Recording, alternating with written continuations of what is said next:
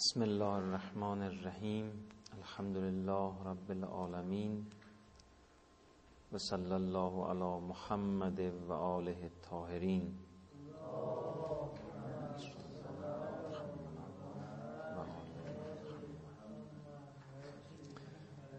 عرض کرده بودیم که در هر تکلم و تفهمی چهار رکن اساسی وجود داره برای روند فهم انتقال مفاهیم از راه کلام چهار رکن اساسی وجود داره. یکی متکلم هست رکن دوم کلامه رکن سوم مخاطبه و رکن چهارم هم اون چیزی است که صحبت درباره او انجام میشه موضوع مکالمه و مخاطبه. متکلمون ان ما راجع به دو رکن نخست یعنی رکن متکلم و رکن کلام در ارتباط با قرآن مباحثی رو مطرح کردیم. یعنی بحث ما راجع به قرآنه. همین چهار رکن باید راجع به قرآن مورد مداقه قرار بگیره. در ارتباط با اینکه متکلم قرآن کیه حرف زده شد این خیلی مهمه. و راجع به خود کلام ظرفیت های کلام نکته هایی که در ارتباط با کلام هست دقت هایی باید صورت بگیره عرایزی تقدیم شد. و الان می‌رسیم به سومین رکن مخاطبه و مکالمه که همون رکن مخاطب باشه. از جهتی بنیادی ترین رکن تخاطب و مخاطبه و مکالمه مخاطب هست. در هر تخاطب و مخاطبه ای متکلم وضع مخاطب رو لحاظ می‌کنه و سخن میگه. این البته مخصوصا جایی هستش که البته به نحوه عرف عمومی همینه. قواعد همین رو اختضا می‌کنه. جایی که متکلم حکیم باشه که قطعا به همین گونه سخن خواهد گفت. یعنی وضع مخاطب رو لحاظ می‌کنه و بر اساس لحاظ وضع مخاطب سخن رو مطرح می‌کنه. و در همین مقام تخاطب هست که غرائن شکل می‌گیره. این اینا خیلی مهمه. یعنی و با تکیه بر اون غرائن تکلم و تفهم صورت می‌گیره. چون کلام برای انتقال معانی وابسته است به مجموع شرایط درونی و بیرونی. مجموع شرایط درونی و بیرونی. بسیاری از اونها مغز اصلی کلامه بسیاری از اونها قرائن پیرامونیه چه داخلی و چه خارجی. این قرائن این قرائن به حسب اینکه مخاطب کی باشه متفاوت و متغیر هست. مثلا اگر مخاطب شما یک مخاطب عام باشه قرائنی که متکلم حکیم در نظر می‌گیره برای انتقال کلام قرائن متناسب با حال اوست که او بتواند دریابه. ولی اگر فرض کنید که مخاطب شما مخاطب خاص باشه فرض کنید شما در فضای حوزه حرف می‌زنید مخاطبان شما حوزوی هن طبیعتا اینجا قرائن ویژه‌ای شکل می‌گیره چه بسا مخاطب عمومی اصلا متوجهش نیست ولی کاملا مخاطب حوزوی متوجه اون قرائن هست. شما می‌خواید برای دانشگاهی ها حرف بزنید. خب اگر شما آگاه باشید به اون فضا و از سوی حکیم باشید در این مخاطبه و مکالمه قرائن موجود در اون فضا رو کاملا لحاظ می‌کنید. اگر بخواید سخن سیاسی بگید تو فضای سیاسی. تو هر فضایی رو که شما در نظر می‌گیرید مقامی که این مخاطبه و مکالمه داره صورت می‌گیره در اون مقام هستش که قرائن مجموع قرائن شکل می‌گیره برای انتقال مفاهیم. این اصل اقلاییه حالا جدای از بحث قرآن رو هم اگه بخوایم الان فعلا کار نداشته باشیم این اصل اقلاییه و از همین روز که در روایات ما هستش که نحنو معاشر الانبیا نکلم الناس علا قدر عقولهم. این یعنی لحاظ مخاطب. نحنو معاشر الانبیا نکلم الناس علا قدر عقولهم. به اندازه عقلاشون باشون حرف می‌زنیم. یا مثلا در یک روایتی هست اگر همینجوری هم زهر قلب نوشتم اگه درست باشه ما کلم رسول الله صلی الله علیه و آله و سلم احدا قدر عقلهی قطو چیزی تقریبا به همین مضمونه. من نگاه نکردم که بنویسم همینجور در ذهنم بود. ما کلم رسول الله احدا علا قدر عقلهی به اندازه اون دریافت و عقل خودش با کسی سخن نگفته. یعنی مراعات مخاطبین رو رسول الله میفرماد. مخا... ملاحظه مخاطبین رو میفرماد و حضرت سخن میگه. خود این یک اصلی است حتی در سنت یعنی در دریافت روایات اینها هم ما مسئله مخاطب بسیار جدیه. این فضا رو بخوایم باز کنیم زیاد میشه. مثلا در روایات هستش که روات ما رو به اندازه اون روایاتی که نقل می‌کنن بشناسین اونا چجوری هستن. یعنی ما این اصل خیلی روشن اغلایی هستش که در مقام تخاطب مخاطب کاملا جدیه.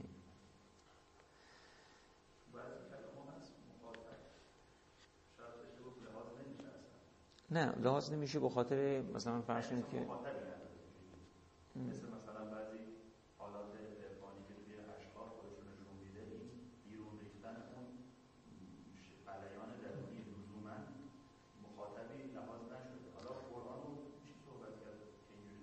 بله. اینا رو میگن حدیث نفس یعنی مخاطب خودشه متکلم خودشه مخاطبم خودشه در سطح خودش داره حرف می‌زنه لذا نازلم نمیشه. توجه کردید؟ مثلا ما راجع به ادعیه همین بحث رو داریم. اونجا مثلا مخاطب یا خودش اگه داره نجوا می‌کنه یا اگه با خدا داره حرف می‌زنه گاهی مخاطب خداست. توجه کردید؟ لذا تمام شرایط مد نظر رو همونجا هم در نظر می‌گیره. به همین خاطر ما کلام رو بالا و پایین می‌کنیم. و قرائن تو همین فضاها رقم می‌خوره. این روایتی رو که نقل می شود انما یعرف القرآن من خوتب به. این اشاره به همین اصل داره. انما یعرف القرآن من خوتب به یعنی کسی که مخاطب قرآن قرآن رو می‌فهمه این به همین اصل اشاره داره. منتها بس گاهی همین روایت نقل میشه و گمان میشه که گرچه ممکنه این روایت در ارتباط با معصومین علیهم السلام به نحو مستقیم آمده باشه. بحث اینی که آیا مخاطب قرآن فقط معصومین علیهم السلام هستن؟ که این آیه مثلا فهم قرآن رو مختص اینا بکنه. اولا این روایت که داره به همین اصل اشاره می‌کنه. یعنی می‌خواد بگه مخاطب کلام هستش که کلام رو می‌شناسه. مخاطب قرآن ببین کیه. مخاطب قرآن ائمه معصومین علیهم السلام هستن. اونا هستن که قرآن رو می‌تونن بشناسن. آیا مخاطب قرآن اینه یا این اصل باید تامین پیدا بکن بله؟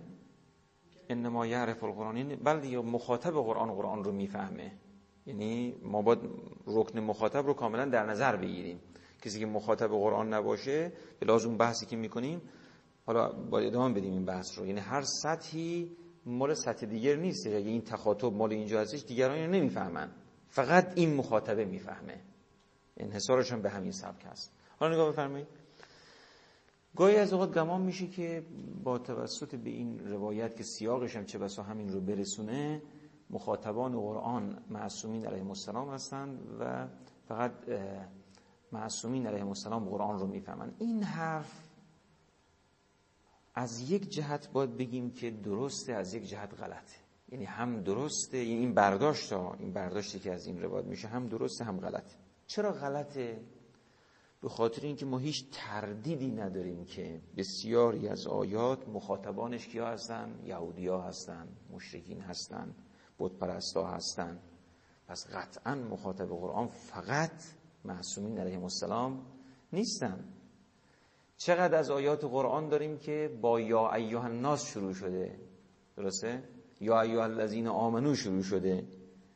خب اینا نشون میده که مخاطب قرآن مگه این اصل نمیگه که قرآن رو مخاطبش می‌فهمه؟ مخاطبش اختصاص به ائمه معصومین علیهم السلام نداره. از این منظره که بخوایم نگاه بکنیم این برداشت نادرسته. ولی از یک منظر درسته. چرا؟ به خاطر اینکه به حسب بحثی که ما داریم می‌خوایم مطرح بکنیم یک سطحی در قرآن وجود داره که این سطح فقط تخاطب پروردگار با انسانهای متحره لا یمسه الا المتحرون. متحر به معنای کامل یعنی معصومین علیهم السلام در حد اسمت. در حد اسمت. بله تو اون سطح از قرآن که خیلی حالا میشه حرف زد یعنی از روایات و آیات اینو زیاد میشه مورد توجه قرار داد و مباحث.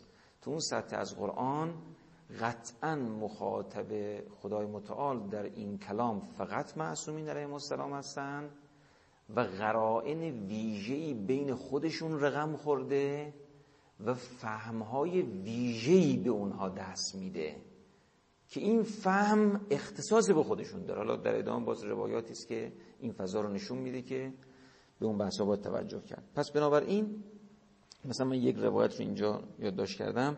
هست امیر علیه السلام میفرمان در جلد 89 بهار صفحه 78 میفرمان که اگر نبود از قرآن مگر آیه یمه الله ما یشا و یثبت من از همه امور به شما خبر می‌دادم.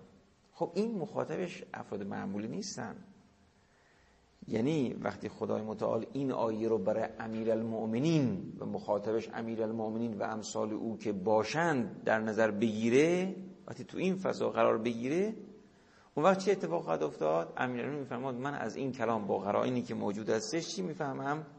همه اتفاقاتی که ممکن استش تا روز قیامت بیفته از این آیه قرآن می‌فهمم. فقط همین نیست و بلکه روایات فراوان تو این جد داریم برخیش انشالله بعدا خواهد اومد. با توجه به این نکته این اصل اساسی که قرآن رو مخاطب قرآن می‌فهمه ما باید توجه داشته باشیم که مخاطب قرآن از جهتی عموم هستند و از جهتی عرفهای خاص گوناگون در کل پهنه‌ای که در تمام قلمرویی که قرآن می‌خواد سخن بگه از یه جهتی قرآن در همه زمینه ها سخن گفته. لایه لایه های واقع از یک جهت سطوح خود قرآن از یک جهت دیگر همه اینو باعث میشه ما مخاطبان بسیار وسیعی رو برای قرآن بخوایم لحاظ بکنیم که به صورت طولی و عرضی لایه های بسیار گسترده ای رو تشکیل میدن. تو همین فضا هستش که مثل این روایتی که قبلا هم خدمتتون خوندیم معنا میشه. این روایت رو یه بار دیگه توجه بکنید. خب شخص میاد از امام صادق علیه السلام نکته ای رو می‌پرسه حضرت اینجور جواب میده لعن الله تبارک و تعالی لم یجعله لزمان دون زمان. خدای متعال قرآن رو برای یک زمان ویژه‌ای بدون زمان دیگر قرار نداد برای همه زمان ها قرار داد. و لا لناس دون ناسن برای یه دسته ویژه ببین همینا هم اون برداشتی گاز اوقات میشه انما یعرف القرآن من خود و به که فقط معصومین علیه السلام هستن اینا رو رد می‌کنه. این نیست. اون اشاره به یک اصلی داره که در مقام مکالمه و تخاطب مخاطبش می‌فهمه. مخاطب سطوح مختلفی داره. در هر سطحی اون قرائن تخاطب شکل می‌گیره و تفهیم متفاهم شکل می‌گیره. یه فضای بسیار ویژه است که مختص به متحرون هست معصومین هست. اون نوع برداشتی که اون بزرگواران می‌توانن از قرآن داشته باشن ویژه شرایط خودشون هست. جلد 89 بهار صفحه 15 ان الله تبارک و تعالی لم یجعله لزمان دون زمان ولا لناس دون ناس. اینجا توجه کنید. فهو فی کل زمان جدید. و اند کل قوم غز. این اند کل قوم رو توجه بکنید. در نزد هر قومی با تمام طول و تفصیلی که دارن به نحو تشکیک ارزی و طولی و لایه های مختلف ارزی و طولی که در نظر بگیرید برای انسان ها و مردم مردم عصر نزول مردم بعد از او مردم دوره بنی امیه مردم دوره بنی عباس مردم دوره های متأخر این همه دورهایی که خورده مردم عصر جدید مردم عصرهای آینده تا روز قیامت. اونم این مردم ببینید چقدر تیف تیف هستن. از نمی‌دونم منافقین مؤمنین مؤمنین خودشون درجات متعدد با لایه های بسیار فراوان. قرآن برای همه هست. اگر قرآن برای همه هست یعنی مخاطب قرآن همگانن. اگر مخاطب قرآن همگانن بر اساس این اصل که در هر تکلمی شرایط مخاطب در نظر گرفته میشه و با او صحبت میشه. اینه توجه داشته باشید این به زعیمه اینه که این متکلم خداوند متعاله. اینا رو ملاحظه بفرمایید. یعنی حالا در برخی از آیات دیگه هم جلوتر که بریم روایات فضا رو روشنتر خواهد کرد. یک اختصاصی قرآنه.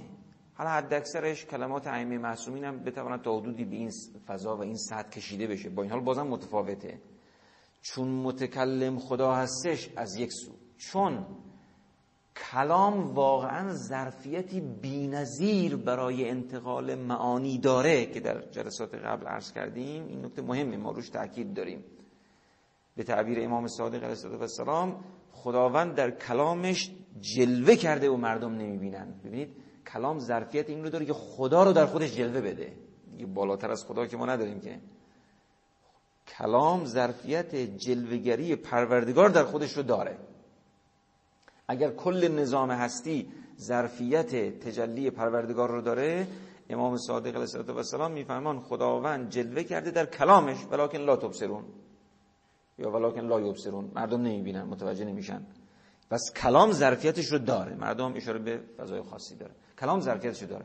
با توجه به این نکته کاملا طبیعی هستش که ما بگیم همه سطوح مردم مخاطب قرآن هستند اگر همه سطوح قرآن مخاطب قرآن هستند طبیعتا ما باید طیف وسیعی از معانی رو برای قرآن مطرح بکنیم.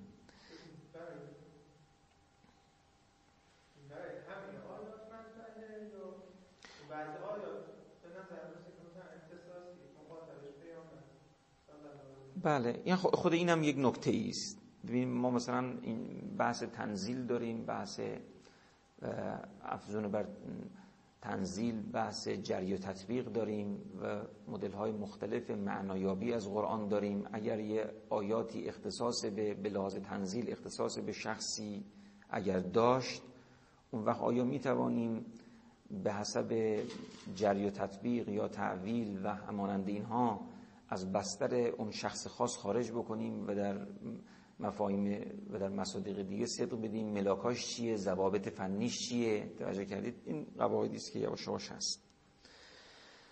لذا با توجه به این توضیحاتی که عرض کردیم اگر مثلا فرض کنید که ما بگیم مخاطبان قرآن فقط همون مردم اصر نزول قرآن بودن با همون سطح و با همون فضا دیگه این بحثایی که عرض کردیم و این روایاتی که مورد توجه قرار دادیم و همچنین روایات بعدی که خواهد اومد اینا معنا نخواهد داشت. افزون بر این اگر واقعا مخاطب قرآن همون سطح عمومی مردم دوره نزول باشن اصلا نیاز به مبین و قیم قرآن برای چی ما میخواییم برای چی این همه توصیه شده که شما به مبین و قیم قرآن و مخاطب اونا هستن در هر تخاطب و مکالمه ای متکلم باید شرایط مخاطب رو هم در نظر بگیره. طبیعتا شرایط اونا رو هم در نظر گرفته. جوری حرف شده که اونا هم فهمیدن کار تمام شده.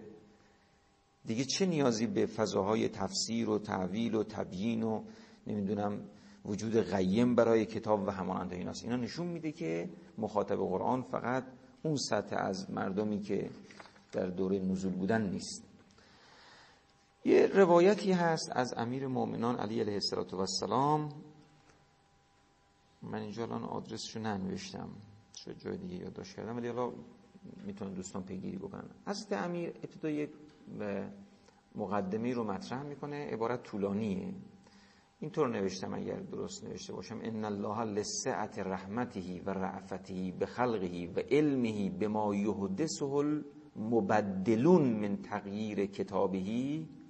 خدا متعال به خاطر اون سیر رحمت و رعفتش به خلقش و چون می‌دونست که اونایی که می‌خوان تبدیل بکنن کتابهای الهی را کتاب الله را تغییر بدن کتاب را اینا در چند هایی هستن لذا اومد قرآن رو اینجوری نازل کرد. میفرماد بعد از اینکه این فرمایش داره میفرماد قسم کلامه ثلاثه اقسام. سخنش را به سه قسم تقسیم کرده. قسم کلامه ثلاثه اقسام فجعل قسما منه خیلی روایت زیبا عمیق و قابل توجه هستش که باید از ابعادش نکته فراوانی استفاده بشه. من آه.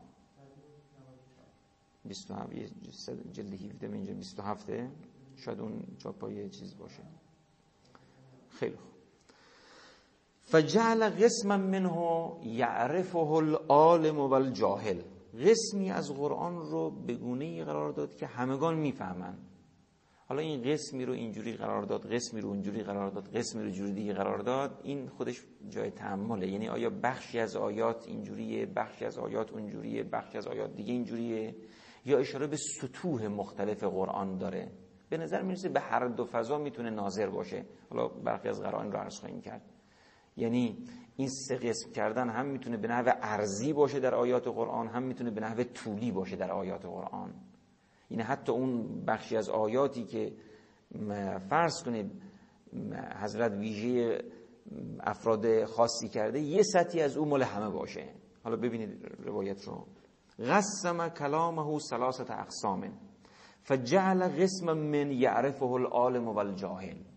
قسمی از قرآن رو خدای متعال برای همگان قرار داده. عالم و جاهل و قسما لا یعرفه الا من صفا ذهنه و لطف فهمه و حسه و صح تمییزه ممن شرح الله صدره للاسلام. خب قسمی چجوریه؟ قسمی قسمی از آیات قرآن یا سطحی از آیات قرآن بگونه ای هستش که متوجه این صد نمیشن دریافت کلام الهی نمی‌تونن بکنن مگر کسانی که این شرایط داشته باشن. صفا ذهن این کلمات خیلی جالبه. من صفا ذهن ذهن صافی داشته باشه. من صفا ذهن این از فضای عموم برده بیرون ها. صفای ذهن این آدم ساده ای باشه فرض کنید.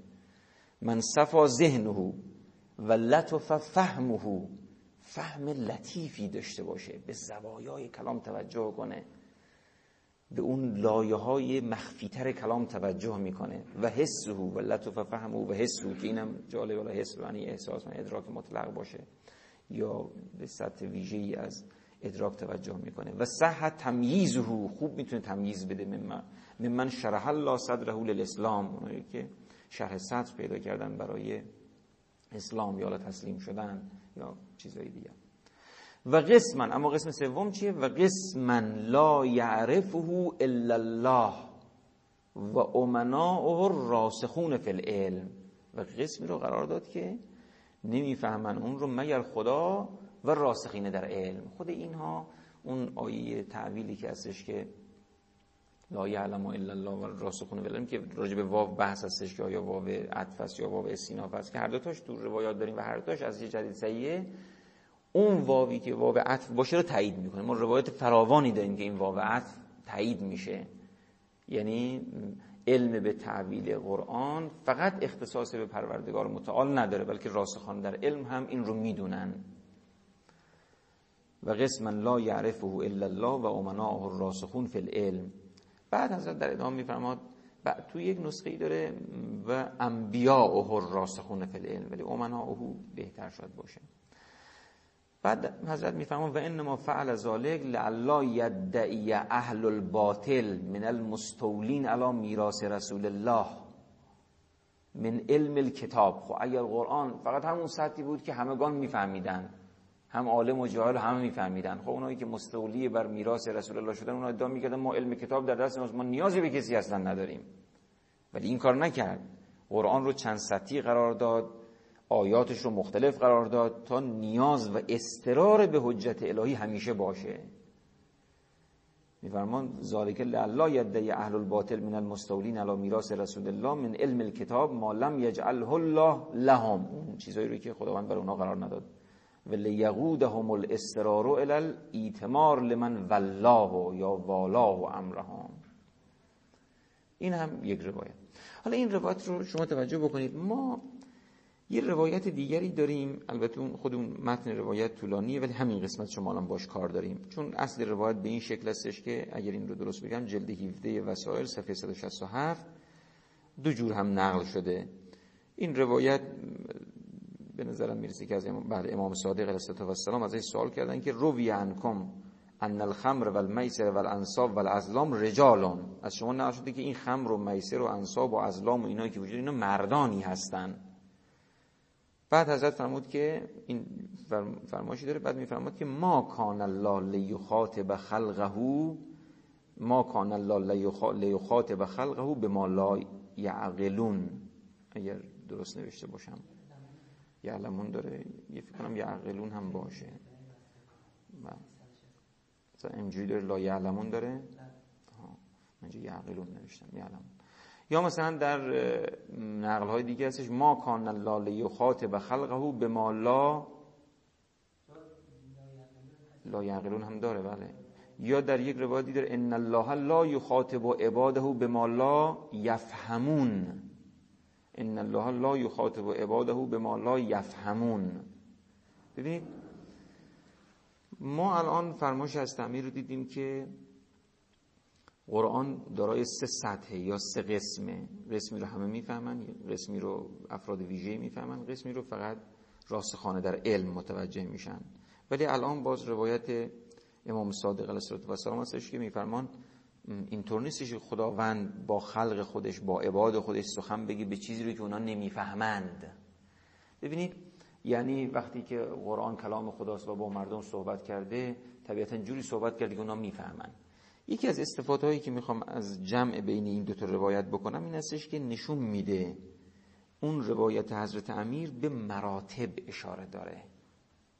یعنی سطحی از آیات قرآن رو سطح اولی آیات قرآن رو همگان می‌تونن بفهمن. ولی سطوحی از قرآن هستش که قابل فهم برای عموم نیستش. گرچه باز استفاده های دیگر هم میشه بعد از این بحث کرد ولی کن این نکته هم قابل استفاده هست. بله.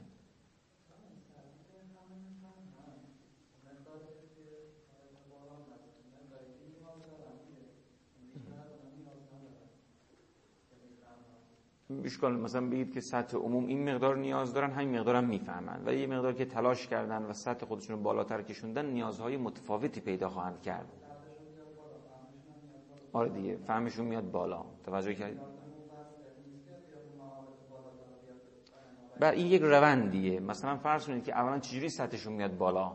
یکی از راههایی که سطحشون میاد بالا این هستش که کسانی که در رتبه بالاتر هستن توصیف می‌کنن سطوح بالاتر رو براشون. یعنی زمینه ها و بستر رو آماده می‌کنن براشون که اینا وارد عمل بشن هم فهم در واقع حصولی پیدا بکنن آرام آرام وارد عمل بشن خودشون بیان بالا و این فضا رو مستقیما خودشون بتونن درک کنن. همینجور لایه به لایه اینا با هم دیگه تعامل دارن. لایه های بالاتر با لایه های پایین تر اینا تعامل انواع تعامل ها به شکلی هستش اینا کشتی میشن بالاتر. میاد. می‌خونم در یک روایت دیگری است در کافی جلد یک صفحه 213 اومده در بهار هم نقل شده که در اونجا اینطور مباحثی مطرح شده از جمله اون هستش که در اونجا میفرمان رسول الله افضل الراسخین فی العلم. افضل الراسخین فی العلم.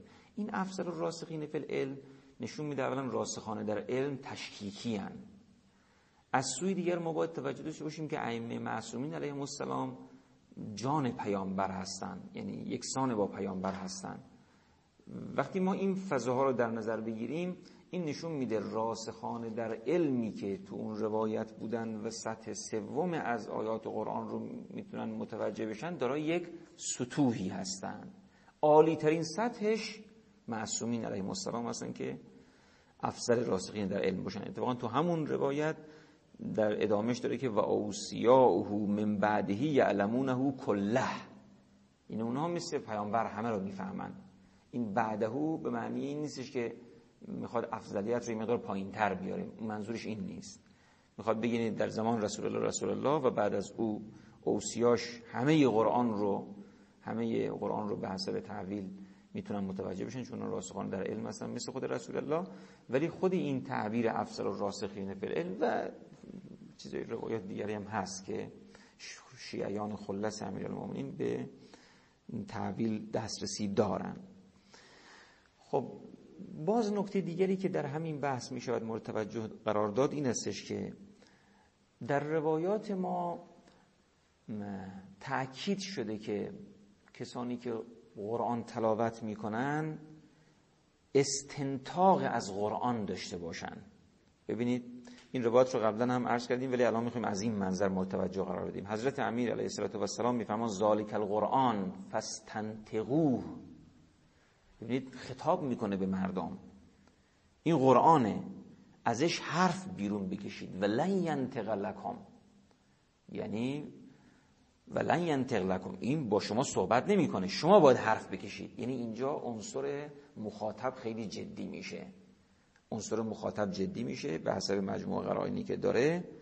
یه بحث کلام بود که قبلا مطرح کردیم. یه بحث متکلم بود. اینجا بحث مخاطب. پس نقش مخاطب الان در این روایت کاملا واضح و روشنه. یا در یک روایت دیگر حاضر القرآن باز از تعمیر علیه السلام حاضر القرآن انما و خط مسور بین دفتین لا ینطق باللسان با زبان که نمیاد با شما حرف بزنه که و لابد له من ترجمان حتما یک مترجمی می‌خواد یه بازگردانی می‌خواد کسی که بیاد قرآن رو معانی رو از دلش بکشه بیرون. و انما ینطق عنه الرجال. یعنی افراد و مخاطبان قرآن هستش که از قرآن سخن میگن و حرف از قرآن میگشن بیرون. اینا همه به نقش در واقع مخاطب داره اشاره می‌کنه. حالا این بحث توجه داشته باشید با اون روایاتی که میگه چقدر عقول رجال دور است از تفسیر قرآن. اینجا میگه خود رجال فرض کنید که از قرآن می‌تونن حرف بزنن. از سوی دیگر ما رو امر به تدبر و تعقل در قرآن کردن. همه نشون میده که بحث لایه لایه بودن قرآن مد نظر هست و سطوحی از لایه های قرآنی هستش که عقول متعارف و معمولی بهش دسترسی نداره. از یه جهت خود رجال و عقول رجال هستش که معمول شده به فهم قرآن و همانندهای اینها. حالا این فضای تشکیکی هست رسوخ در علم تشکیکی داره. چون تدبر و تعقل یعنی رسوخ کردن در علم الهی و قرآنی. این فضای تشکیکی داره تا برسه به اوجش که مال ائمه معصومین علیهم السلام. یک روایت مهم دیگری که در همین زمین هست و باید بهش توجه کرد که مخاطب رکن بسیار مهمی در این مکالمه قرآنی است. روایتی است که گاهی از اوقات از امام حسین علیه السلام نقل شده گاهی از اوقات از امام صادق علیه السلام نقل شده. مثلا روایتی که در صفحه 20 از بهار جلد 89 نقل شده که باز همین روایت تقریبا به همین شکل در صفحه 103 از جلد 89 نقل شده. حالا این رو اگه دوستان بیارن سرچ بکنن چون من یک کلمهش احتمالا ننوشتم. در روایت اینجوری اومده کتاب الله عز وجل علی اربعت اشیا علی العبارت والاشارت واللطائف والحقائق. حالا قبلا در سفینه البهار اینجور من یادداشت کرده بودم. قال از صادق علیه السلام القرآن علی اربعت اوجه. عباراتون و اشاراتون و لطائف و حقائق. اینطور یادداشت کرد اینجا الان به این شکل کتاب الله عز وجل علی اربعت اشیا علی العبارت و الاشارت و اللطائف و الحقائق فالعبارت للعوام و الاشارت للخواص. اینجا به نظرم باید باشه که و لطائف للاولیا من ننوشتم این رو. و لطائف للاولیا و الحقائق للانبیا یعنی الان کاملا واضح هستش که در این روایت مخاطب جدیه. مخاطب قرآن کیه؟ همگان مخاطب قرآن هستن. منتها الان مخاطب قرآن تو این روایت طبقه بندی شده. اینا طبقات کلی هم هست. توجه که چون همون طبقه عموم مردم که در نظر گرفته بشه خود همون عموم مردم باز لایه های طولی و ارزی دارن. هم لایه های ارزی هم توجه بکنید چون عموم مردم یه وقتی از این قومیتن یه وقتی از اون قومیت هستن یه وقتی مال زمانهای قدیم تر هستن یه وقتی مال زمانهای جدید تر هستن. خیلی متفاوته. هم به حسب مکانها هم به حسب زمانها این عموم مردم متفاوت خواهند شد. بیایم تو خواص. خواص یا بله فل عبارت ولی اشارت للخواص بله. همینطور. خواص. خواص یک لفظی هستش که یعنی افرادی که از فضای عموم مردم خارجن. یعنی عمومی به حساب نمیان. توجه کنید این بله. این خواص عمومی به حساب نمیان. حالا معمولا گاز گفته میشه اینایی که اهل علم هستن. یعنی دانشهایی رو آموختن. من نمی‌خوام منحصر به این فضا بکنم. هر چیزی که به عنوان می‌توانیم به عنوان خاص در نظر بگیریم. عرف های خاص. عرف های خاص مثلا. خب اینا مال خواص هستن. خود اینا هم طبقات ارزی داره طبقات طولی داره به حسب زمانها به حسب مکانها. میایم تو فضای اولیا. حتی تو اولیای الهی هم اینجور نیست که طبقه واحد وجود داشته باشه. به حسب اون که در گزارش این آقایون هم هست اولیای الهی هم طبقات فراوانی دارن. تو روایات ما هم اشاره به این معنا هستش طبقات فراوانی دارن. حتی به نوع ارزی حتی به نوع طولی. تا قسمت اخیر که بحث انبیا وجود داره. این کلمه انبیا مهمه چون اگر مراد از کتاب الله یعنی قرآن باشه خب این که یک سطحی از قرآن مال انبیا هست اونم در دوره ختمی این معناش چیه؟ اگر منظور از کتاب الله یعنی اون چی که خدای متعال میفرسته به طور عام در طول تاریخ خب این یک کمی معنا خواهد شد. یا بگیم اصلا کتاب الهی یعنی قرآن منتها در هر عصری قرآن یه بخشش جلوه کرده. اون چی که بر حضرت آدم بود در واقع از حقیقت قرآنه یه بخشش نازله. همینجور پیامبران مثلا حضرت موسی تورات انجیل زبور هر چی که داریم اینها لمحهایی از قرآنه. اگه این حرف رو بزنیم باز هم قابل معنا کردن هست. ولی اگر به واسطه شرایطی که در این پیرامون این روایت هستش بگیم مراد از کتاب الله یعنی همین قرآن اون وقت این انبیا چه معنایی خواهند داشت؟ این انبیا چه معنایی خواهند داشت؟ طبیعتا اینجا راه باز میشه برای فرمایشات آیون اهل معرفت که قائل هستن. نبوت دو جور ما داریم. نبوت تشریعی و نبوت انبایی و مثلا رسول الله صلی الله علیه وسلم که به رحمت خدا رفتن خب ائمه معصومین حضرت فاطمه زهرا و کسانی که در این راه بخوان قدم بردارن الهامات رویای صادقه اونهایی که بهرهایی از خبر گرفتن از عالم غیب وجود داره اینا رو میگن نبوت انبایی. تشریعی ندارن ولی نبوت خبر دارن از آسمان که چه خبر هست و چه چیزایی و امثال اینها. خب در اصل تو فضای انبیا باید چنین توجه داشته باشیم. الان نگاه بکنید. الان در این روایت اومده کل کتاب الهی رو چهار قسمت کرده که این خیلی واضحه که به لحاظ سطوح و طبقاته. گرچه کاملا به نظرم میشه این استفاده کرد که حتی طیف های آیات هم با هم فرق می‌کنه.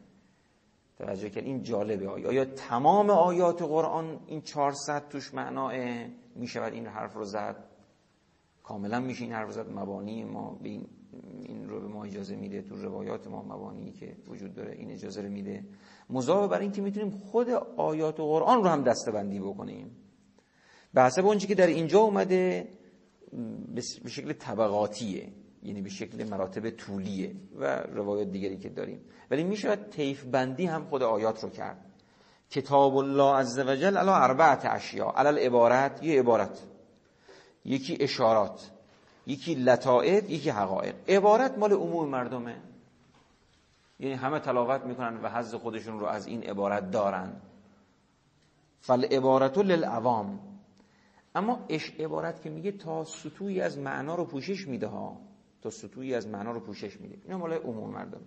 ولی اشارات مال خواصه. اهل علم به برخی از اشاره ها پی می‌برن. مثلا گاهی از اوقات برخی از اساتید توضیح می‌دادن. مثلا فرض کنید که چرا لفظ نور در قرآن همیشه به شکل مفرده و لفظ ظلمت همیشه به شکل جمعه؟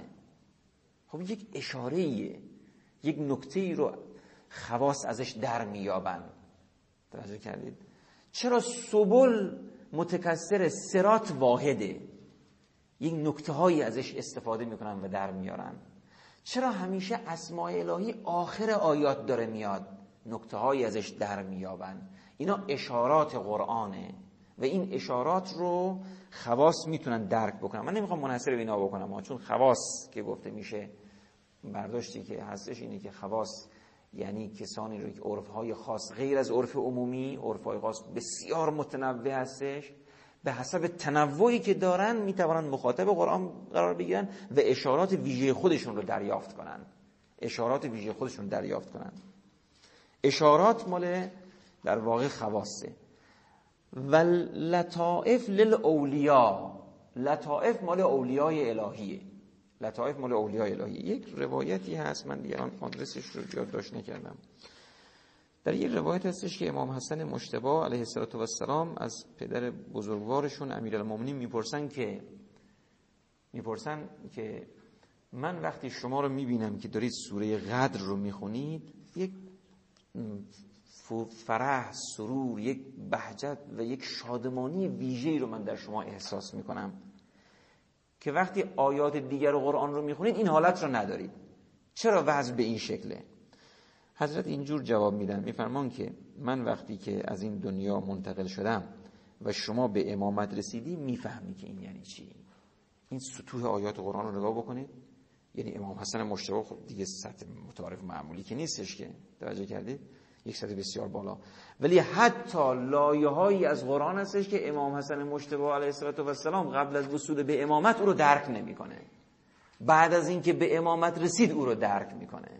این کاملا نشون دهنده لایه است که در ارتباط با قرآن وجود داره. نه چون همین فارسی همش فارسی نوشته بودم. من قبلا یاد داشته قبلی ما و اینا رو بزنید تا پیدا کنید. خیلی خوب. لطائف مال اولیا و حقایق از آن انبیا هستش که راجع به انبیا در این روایت عرض کردم حقایق. و کلمه اینها جالبه. مثلا فرض کسانی که در مراحل سیر و سلوک و مراتب مقامات سالکان توجه می‌کنن نورات براشون مهمه که حقایق رو در کجا مطرح کرده لطائف رو در کجا مطرح کرده اشارات در کجا مطرح شده. توجه کردید و عبارت در کجا. اینا به لایه های طولی و طبقات طولی انسان ها توجه داره و چه بسا میشه مقامات سلوک رو بر همین اساس مورد تقسیم بندی قرار داد.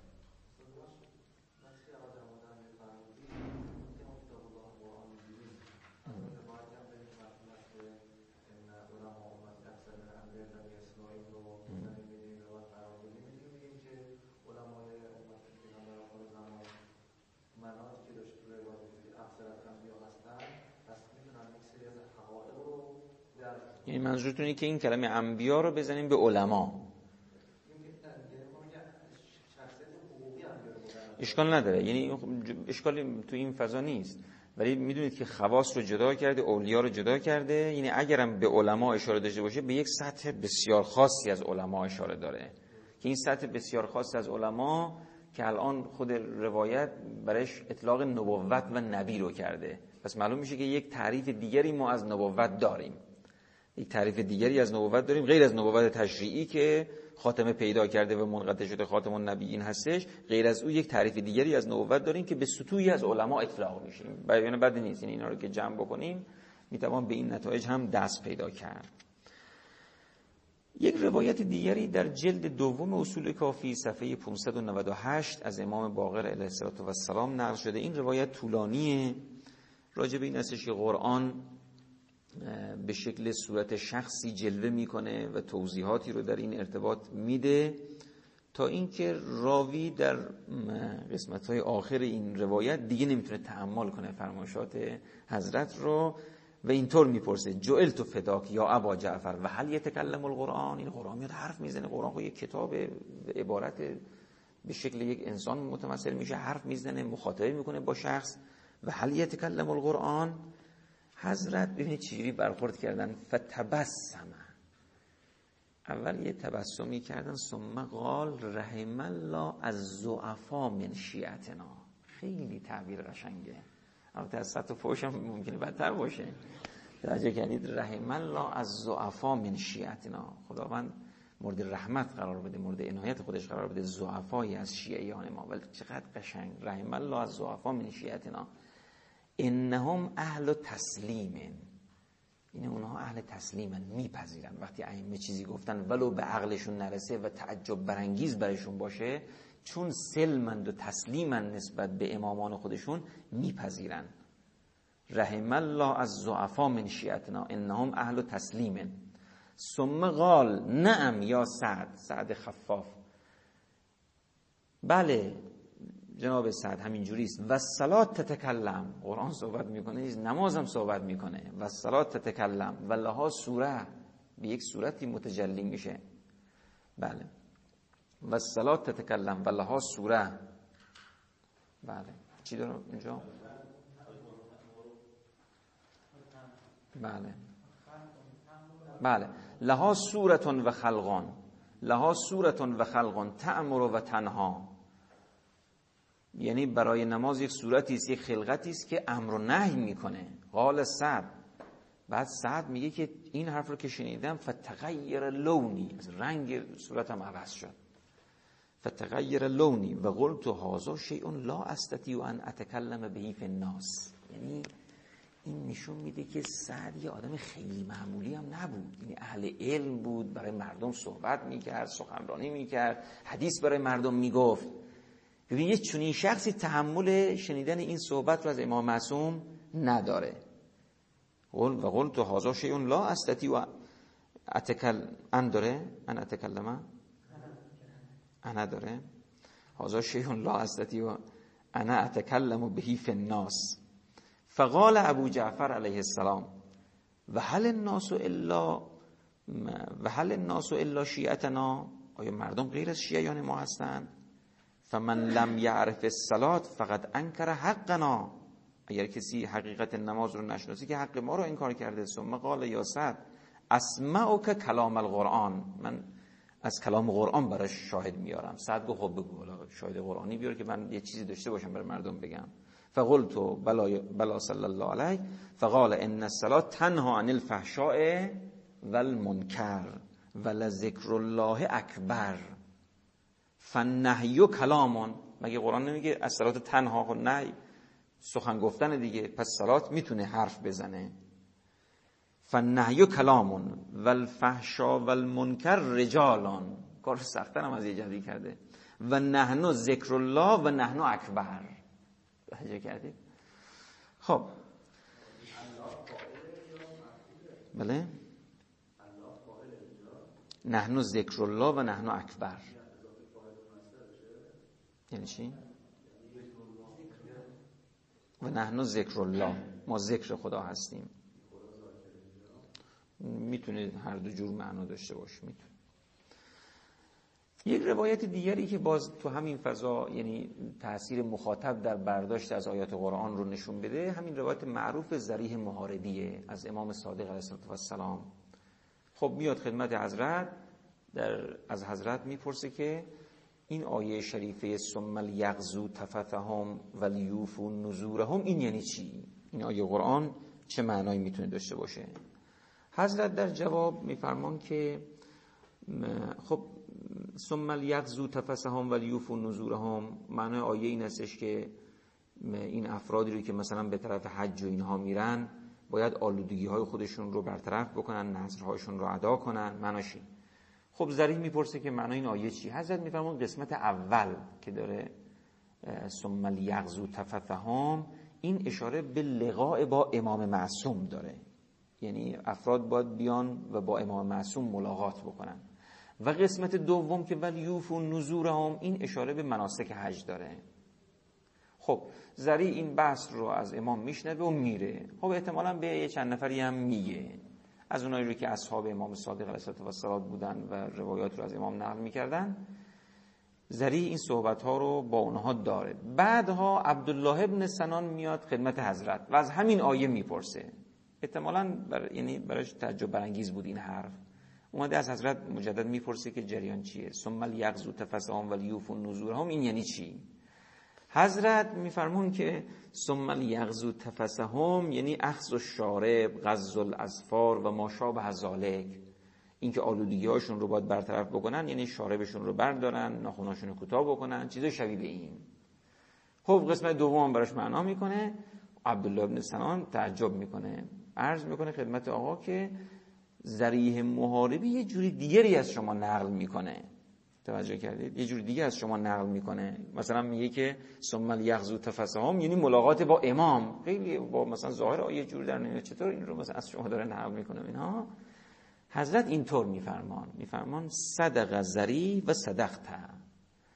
هم زری خوب از ما روایت کرد درست روایت کرده و هم شما هم در کل این ماجرایی که پیش اومده و حرفی که از زری نقل کردید و اون که از من شنید و بعدا از من نقل کرد هر دو صادق هستید. یعنی این آیه هم می‌تونه معنای ملاقات با امام رو داشته باشه هم می‌تونه مراد همین باشه که آدم ناخوناشو بگیره شاربشو کوتاه بکنه و چیزایی از این قبیل این نظافت های ظاهری یا بحث نظافت های تطهیرهای ظاهریه یا بحث رفع آلودگی های باطنی و عمیق است که با ملاقات با امام انجام خواهد شد. صدق زری و صدقت بعد آیه ان للقرآن ظاهرا و باطنا این کلمه رو توجه کنید. ان للقرآن. این اختصاص رو توجه کنید. درست هر کلامی فی حد نفس ظرفیت این حالت طولی و عرضی و امثال اینا رو داره. اما متکلم نقش داره. من تو این بحث نگاه بکنید. متکلم نقش داره. ما نمی‌تونیم بگیم خب هر کلامی رو ما می‌تونیم همینجوری بنشینیم و یه چیزایی براش بتراشیم. بله آیا متکلم ظرفیتش داره؟ ما عرض کردیم برای هر گونه انتقال کلامی هر چهار رو باید با هم در نظر گرفته بشه. نه حرفایی که مثلا گازها زده میشه گازها میگن نمی‌دونم متن محوره گازها متکلم محوره گازها مخاطب محوره بیشتر مخاطب محور و متن محور رو مطرح می‌کنن. همین نادرسته واقعا. اونی که میگه فقط متن مثلا کار به متکلم نداریم. این حرف غلطه. اونی که میگه نه متکلم نه کلام به مخاطب چه معنایی می‌خواد بهش بده؟ اینم غلطه. برای یک تفهیم و تفاهم کلامی متکلم باید لحاظ بشه. مخ... کلام باید لحاظ بشه. یعنی چیزی که در خود کلام وجود داره. چون کلام ناطقه. سامت هست به خاطر اینکه مخاطب هم نقش داره. ولی ناطق هستش به لحاظ نقشایی که خودش داره. بله؟ خب متکلم چه کلامی رو عرضه می‌کنه؟ کلام فوق مهمه. ممکنه یک کلامی عرضه بکنه که این ظرفیت نداشته باشه. ولی کلام الهی این ظرفیت رو داره محکم متشابه. توجه کردید؟ و مسئله جای تطبیق و همانند اینها ظرفیت هایی درش وجود داره که قرائنی در خودش قرار داده که اولش تو یه چیزه آخرش تو یه چیزه و بعد شما می‌تونید به وجوه متعدد به خاطر اینکه اول آیه تو یه چیزه آخر آیه تو یه چیزه به وجوه متعدد ازش معنا بکشونید بیرون. یعنی برخی از کلمات بگونه است که ظرفیت ارزی و طولی ارائه معنا رو داره. الان شما فرض کنید که هر کسی فرض کنید که حالا مثلا حافظ رو باز کنه دیوان حافظ رو باز کنه مثلا فرض کنید که تفاعل می‌زنه به حافظ باز می‌کنه یه چیزی میاد. میگه اتفاق همین حرف منو داره می‌زنه ایشون. توجه که اونم میگه اتفاقا داره حرف منو می‌زنه. هر کسی به حسب سطح خودش می‌بینید که این هنری است در ارتباط با کلام ظرفیت کلام رو نشون میده که کلام این ظرفیت رو داره.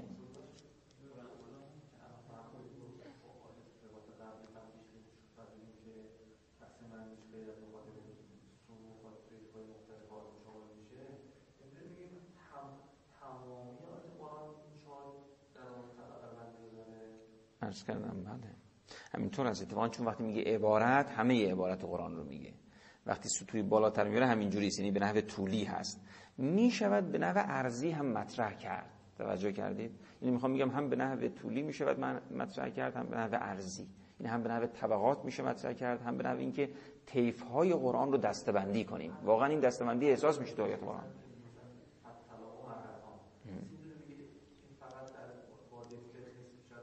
بله بله بله بله در سلوک اینا قاشنگ استفاده میشه تو این بحث ها بله. بله. بله. صدق زری و صدقت ان للقرآن ظاهرا و باطنا. ببینید برای اینکه حضرت نشون بده چرا برای زری اینجوری معنا کرده برای شما اینجوری معنا کردم اشاره به ظاهر و باطن می‌کنه. این بحث رو به نوع ظاهر و باطن می‌خواد حل کنه. و من یحتمل ما یحتمل زری و چه کسی تحمل می‌تونه بکنه؟ اون چیزی که ذریح می‌تونه تحمل کنه. یعنی کاملا نشون میده که مخاطب نقش بسیار کلیدی و حساس داره در ارتباط با فهم کلام و حتی ائمه معصومین هم که حرف می‌زدن خب برای با همه که به یک سبک حرف نمی‌زدن و گونگون به لحاظ مخاطبای مختلف این سخن رو می‌گفتن. خب این بحث رو در آخر عرض کردم ولی بازم توجه میدم که ما باید توجه داشته باشیم چون رکن متکلم خدا هست و کلام این ظرفیت های فراوان رو داره لذا ما می‌تونیم مخاطب رو این طیف وسیع در نظر بگیریم. و این ضرب در شدن اینها رو با هم دیگه نگاه بکنید چجور با هم متلائمن. پروردگار متکلمه کلام این ظرفیت ها رو داره مخاطب هم گونه های متعدد هستش. همه اینها بستر رو باز می‌کنه برای اینکه ما بدونیم چجور باید با قرآن برخورد بکنیم و فهممون از آیات الهی و قرآن باید به چه سبک باشه. ما از رکن مخاطب خارج میشیم گرچه می‌دونم هم آیات هم روایات هم باز شواهد دیگری هم می‌شود در اینجا افزود و بحث رو غنیتر کرد از این جنبه. ما یک رکن باقی میمونه از چهار رکنی که عرض کردیم و اونم رکن متکلمان ان هست یعنی موضوعی که درباره او صحبت میشه. این در جلسه بعد این رکن رو مطرح خواهیم کرد.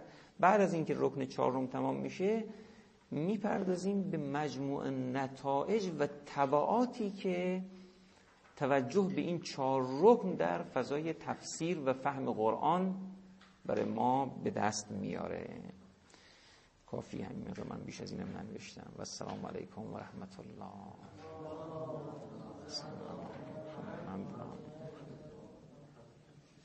معلوم شد که چرا دیر کردم.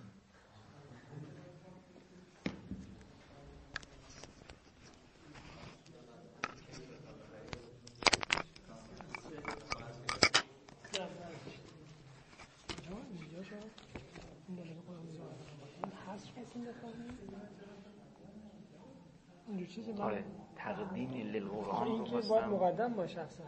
اینجا نمی‌تونیم چیز بفهمیم. خاطری که اون ظاهرا با باطن نکره هست.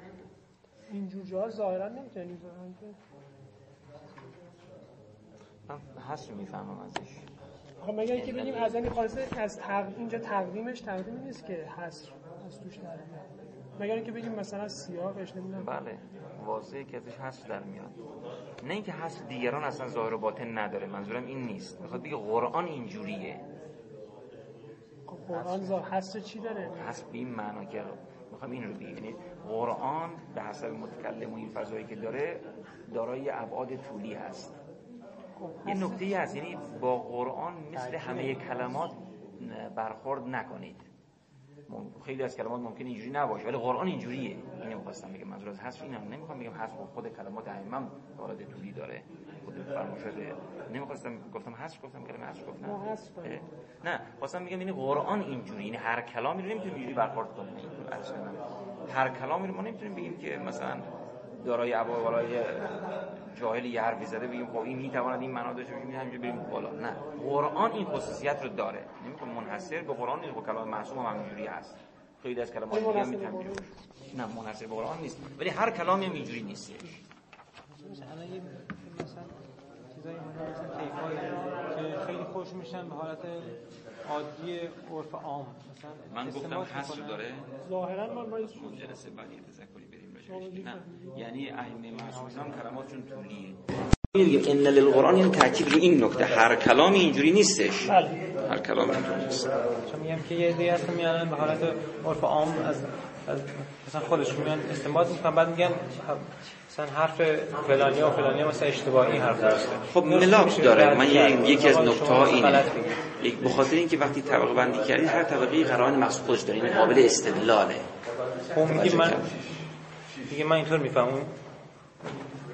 نه دیگه باید قرائن بیاره با کلام تطبیق بکنه. توجه کردید؟ باید بگه من اینجوری هم کلام و بعد یه بحثای کلی داریم ضوابط کلی داریم روح شریعت داریم. عرض هم کرد. ارزیابی تفسیرها. یعنی یک یک از نکته ما ارزیابی تفسیریه. حالا که این طیف وسیع از تفسیر رو ما راه دادیم چه جور ارزیابی باید داشته باشیم؟ این ارزیابی هم مهمه. یه سری ارزیابی ملاکای عام داریم یه سری ملاکای خاص اون طیف داریم. این واقعیت حالا سوء استفاده هم میشه کرد خب چه کنیم؟ ممکنه سوء استفاده هم از این فضا بشه. ولی اصلی اون واقعیت رو ما دریابیم چجوریه؟ تلاش هم بکنیم که ملاک های ارزیابیش هم استخراج بکنیم. این تلاش و این تکاوو داره انجام می‌گیری که ما به واقعیت برسیم. سوء استفاده میشه. منافقین هم جلسات تفسیر قرآن و تفسیر نهج البلاغه اینا هم داشتن. سر از کجا در آوردن هم فضاشون روشن. روایتی که مطرح میفرمایید اینا بحث سندی می شود مطرح کرد ولی اینا چون به لازم که روایات شایعی است و همدیگه رو تایید می‌کنه و فضاش فضای واحدی میشه اونا رو مطرح کرد البته. چرا؟ روایتی که میارید برای معیده دیگه چون که ما مثلا بحثت جهت اقلای من این معنی اگه این روایت هم نداشته باشیم نداشته باشیم بعد من اصلش اصل اقلایی بحث اصول فقهیه. بحث اصول فقهی روایات توش تاییده. بحث اصول فقهی همشون همینجوریه. اینه ولی اگر ما سندها رو بررسی کنیم که خیلی بهتره. لاقل درجه روایت رو بگیم که خیلی عالی کاره. شاید مثلا ما باشه که بگیم که اگه مخالف نباشه هم کفایت یعنی مثلا ما حالا یه فرض یا مطرح کنیم مثلا این چیز باید باشه قاعدت بعد تو روایت کنیم که مثلا هم طرف توی سر صحبت مثلا. این اگه بود نه برای اثبات این معنا نگاه کنید ما راههای فراوانی داریم. یکی از راههای این ما روایات تفسیری رو استخراج کنیم.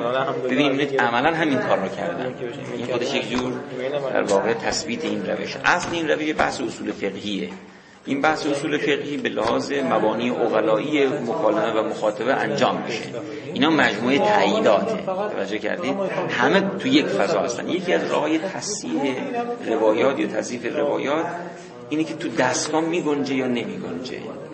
من خیلی این روش رو قبول دارم و میپسندم. یعنی شما دستگاه و چارچوب اصلی رو وقتی درست کردید به وسیله عناصر بنیادین وقتی ساختید روایات توش یعنی خودش نشون میده که من صحیح هستم یا صحیح نیستم. روایات جزء عناصر بنیادین که نیستن. اگر شما به وسیله چند تا از روایات بنیادین نه این بحث هر بحث دیگری. درسته؟ شما مثلا دو تا سه تا از روایت های مثلا تصحیح سندی همه اینا رو کردید دیدید داره این دستگاه رو نشون میده. توجه کردید؟ این سد... مثل این روی کرده داره نشون میده. که روی کرده روایات ما اینجوریه. درسته؟ بقیه روایات که تو این فضا دارن رقم می‌خورن حتی اگر ضعف سند داشته باشن در واقع اون ضعف سندشون جبر میشه. یعنی ضعفشون برطرف میشه. توجه اون روایاتی که محکم هستش تایید می‌کنه. این تایید که می‌کنه میاد ممکنه بگه خب اگر کاملا همین رو میگه دیگه چه فایده داره؟ نه. میاد یک امر جزئی تر تو اون مجموعه کلی نشون میده. فوایدش این است. این جای بحث و گفتگو داره. مثلا اینکه فرض یک ساختمانی رو می‌کشه برای شما که این ساختمان چند تا چیز بنیادین یه وقتی ساختمان کامل برای شما می‌کشه وقتی کامل نمی‌کشه میاد سه تا دیوارش رو می‌کشه یه نصف سقف هم برای شما می‌کشه. دیگه چیزی ندارید شما. یه رواد ضعیف می‌بینید که قشنگ کیپ میشه. مثل این پازل قشنگ کیپ این ور دیوار میشه. توجه کردید؟ میگه خب این درسته دیگه. توجه کرده این نمی‌دونم این چی باید گفت چه روشی باید گفت. تراکم زنون نیست که بله. استفاده می‌کنن تراکم زنون نیست که استفاده می‌کنن نه این چیز که داره تایید یعنی چیزایی گفتن در این ارتباط. که مثلا ما تصحیح بکنیم روایات رو یا تصحیح بکنیم به لحاظ خیلی از محتواها. ضعیف است میاره از این ور. میگه که این هم هست این هم هست. با هم که نگاه می‌کنیم مثل یقین حاصل میشه که حتما اینجوریه. ولی خب دستگاهی دارن. با هم که نگاه می‌کنیم یعنی چی؟ این توجه کنیم مثلا با هم که نگاه می‌کنیم روایت قوی روایت ضعیفه هر دو کاملا یک محتوا رو دارن. همین چیزی که میفرمایید حالت پازلیه که رو حل می‌کنه. باشه خوبه. یادم نیست. اینطور باشه خوب اما این این روایت خوندیم. ممکنه که ضعیف هم باشه ولی فضا همین رو ایجاب می‌کنه. اولا اصل اقلایی رو ایجاب می‌کنه چون این بحث اصول فقهی هستش افزونه بر اون. خود نوع برخوردی که ائمه معصومین در تفسیر آیات داشتن این فضا رو ایجاب می‌کنه. خب طبیعی است که این روایت هم ازشون صادر شده باشه اینا. تاثیر قرآن از زمانه خودش فرهنگ. واقعا به زرس قاطع برای تمامی آیات. میشه گفت اگه واقعا قبول کنیم چرا فکر میشه که این یه ضعفه که واقعا حالا قرآن هست؟ فرهنگ زمان نزول خودش مثلا تاثیرات پذیرفته باشه. چون بالاخره داره در درجه اول با مردم حالا اون زمان و اون مکان صحبت می‌کنه. آیا نمیشه حالا تا یه حدی تو یه سری آیات پذیرو. اشکالی نداره. یعنی مثلا مثلا نگاه کنید چرا از فرض که اون هورون فی الخیام مثلا استفاده کرده؟ چرا از شطور مثلا اسم برده؟ بعضی میگن که اینا نشون میده که همین بحثی که این بنده خدا مطرح کرده که پس پیامبر از خودش مثلا چیزی بابا جان اگر همه عاقلا خدا که عقل عاقلات داره با این مردم صحبت می‌کنه. مخاطبانش این مردمن. اگه مخاطبانش این مردم مثلا چی بگه مثلا میگه دایناسور مثلا این حرف بزنه مثلا اینا میگه این چی داره میگه. توجه کردید؟ خیلی واضحه که خدا باید برای با اینا صحبت بکنه دیگه. همین مقابل یه سری بگونه ای صحبت کنن که انگار دیگه هیچ این قرآن تمامی آیاتش اصلا هیچ کاری به مردم حال شبه جزیره با اون زمان نداشته. تمامی آیاتش مال حالا بگونه این نازل شده که مال همه یه مردم نه مال همه مردم هست. حالا اونجا شطور گفته شطور اختصاص نداره که بعدا اگه رفتیم مثلا در یه جای دیگه چیز دیگه بود اونم نگاه کن. توجه کردید؟ اونم این قرآن الان فرضاً فرض بکنیم نازل می‌شد ممکن بود یه تغییراتی رو بکنه. نمیگیم این امکان پذیر نیست چون چرا؟ چرا ما قائلیم مثل اونا که قائل به قدیم بودن قرآن نه چون هر چیزی ظرف زمان خودش رو داره. خب همین باری که ما نه ظرف نزول ظرف نزول زمان خود خاص یعنی یه حکمتی نبوده که اون موقع نازل شده. بله اگر مثلا سیستم نظام حسن این گونه بود که الان نازل شد قطعا بدونید بحث و الان حرف می‌زد خدا. من می‌خوام اینو بگم که اون اشتباه نکنیم. نه احسن بودنش کار نداره ولی اگه احسن بودن این بود که الان نازل بشه الفاظش فرق می‌کنه قطعا فرق می‌کرد. بله من می‌خوام بگم. اون می‌خواستم دو تا فضا رو درست کنم. چون بعضی توجه نمی‌کنن یه بحث اینه که اولا نظام احسن اختصام می‌کنه قطعا در زمان رسول الله به شخص رسول الله برای اون مردم باشه تمام شد. رفت. ازرا و ابدا همینه تمام شد. اون رو ما حرفی نداریم. ولی اگر فرض کنید که نظام احسن این بود که الان نازل می‌شد. و قطعا پیامبر الان فرق می‌کرد قطعا کلماتی که الان نازل می‌شد فرق می‌کرد. خیلی زیاد تفاوت پیدا می‌کرد. نوع مخاطب خیلی زیاد متفاوت احسن بودن عالم. شد هر میشه. چون خداوند احسن. چون خدا احسنه بله سایت خدا مثلا نازل ممکنه تمام جای فیسبوک اون معاشر الانبیا نه نو معاشر الانبیا نکلم الناس علی قدر این هم گاهی مثلا دو نوع انگار مثلا این بنداش یه وقتی که مثلا میگن کلمات مختلف افراد میگن. وقتی نه ممکنه یه کلام بگن ولی افراد بله مختلف نه این کلمات مختلفه. روایه من می‌خواستم میگم نقش مخاطب چقدره. ولی اون اونم مشکل نداره که بگیم یه کلام میگن کمی که همجوری هست دیگه هست ولی اون بیشتر ناظر به اونه. روایت انبیا که نه معاشر انبیا. اون بیشتر ناظره که من مخاطبان مختلف جورای مختلف باشن حرف می‌زنم. توجه کردید؟ نه اینکه یک کلام چه میگم اونم بر میداره محتوااً و ملاکن مناتن اون رو بر میداره. ولی کن به لحاظ سیاق روایت و فضایی که داره می‌سازه یعنی من با گناه مردم مختلف جورای مختلف حرف می‌زنم. ما این رو آوردیم برای اینکه عنصر مخاطب رو نشون بدیم که مخاطب نقش داره در مکالمه و تخاطب. و این چیز اقلاییه مگه میشه یک فرض صحبت مناسب کار بشه؟ بله. می‌تونه بگه مخاطب من اصلا این نیست این فقط ناقله. یه وقتی هستش با کسی صحبت می‌کنه این رو فقط ناقل می‌دونه. اون ممکن اصلا بهش توجه نکنه. حالا قرآن اعجازش اینه که با همه صحبت می‌کنه همه هم مخاطبن دو باید بفهمن هم باید ناقل باشن. توجه کردید؟ چون بخاطر اینکه این که تمام سطح که نیستش که باید ناقل باشه. و همه داریم همین نقش رو انجام میدیم. یه ظرفیت بالایی که برای کلام الهی